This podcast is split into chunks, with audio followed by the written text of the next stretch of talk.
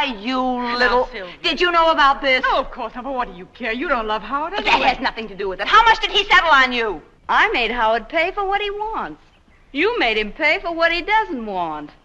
Why, you filthy... Don't start calling names, you Park Avenue playgirl. I know a lot more words than you do.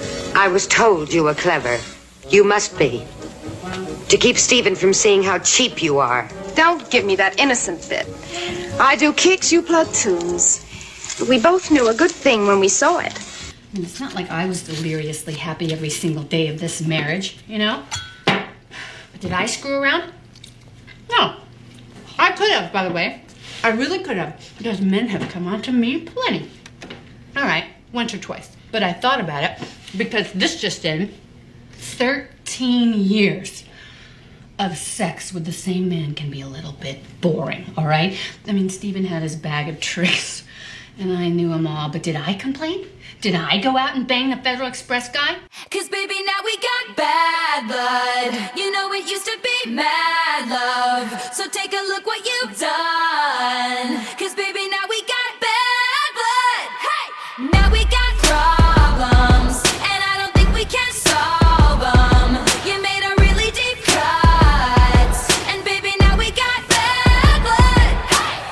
Dear Reader, Season 2.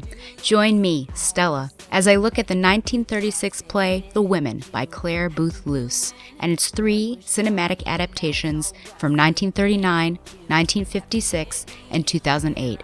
Does the play highlight the complicated aspects of female friendship or display the cattiness of women when in competition with each other and with time? Listen and find out. Coming soon to the Fire and Water Podcasting Network.